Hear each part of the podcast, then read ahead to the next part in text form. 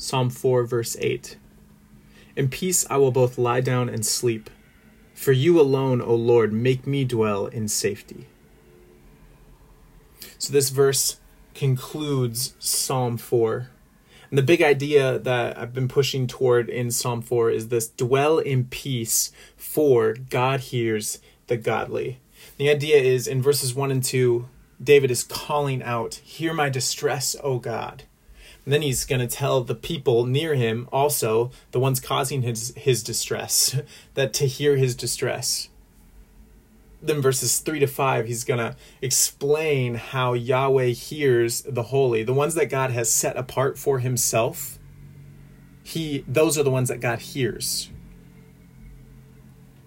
And then in verses 6 to 8, there's a call to trust there's a call of true joy, true lasting joy comes from God and God alone. So look to Him.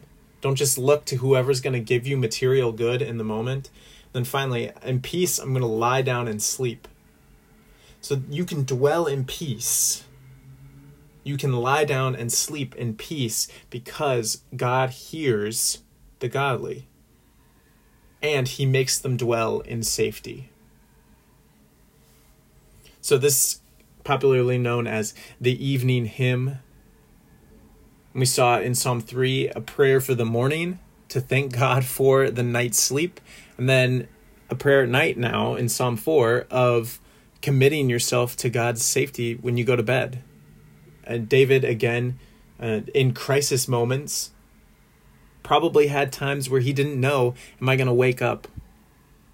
Or is, is someone going to uh, get me in the night, basically. And so, in peace, I can lie down and sleep. Whatever crisis situation is going on in life, whatever turmoil is swirling around you, whatever family issue, whatever job loss, whatever uh, coronavirus concern, whatever it is, at night, in peace, I can lie down. And I can demonstrate the peace of God working in my life by lying down, and we talked about sleep in Psalm 3, but sleep is a gift from God. Psalm 127, he gives to his beloved sleep. Or when Jesus comes and he's speaking and uh, he's he's telling the people in Matthew 11 that you, you can come to him for he is gentle and lowly and you can find rest for your soul.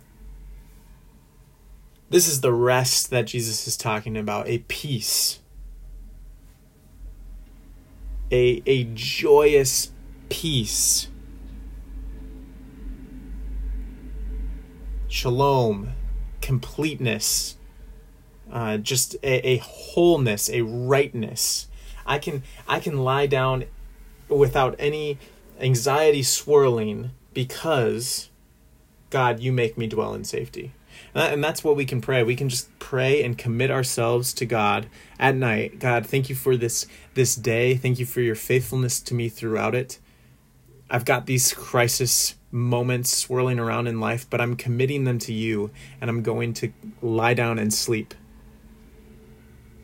Because you are the one that makes me dwell in safety. You are the one that's in control of all of these different things. That's what we can pray from this verse. I, I also appreciate George Horne, uh, a British bishop, who commented on this as, as not only is it a joyous thing for a Christian to be able to commit themselves at night looking to another day, but but for those who are looking to death and the final sleep. In peace I can go to my grave is the idea. Uh, so for anyone who's approaching that point in life, in peace you can go to the grave. And we should all be prepared to do that at any moment but for those that are, are looking at closer in the face, in peace you can lie down in your grave because God alone makes you dwell in safety, and He will carry you through that sleep into eternal life and joy forever in heaven with Him. And so that is Psalm 4, verse 8.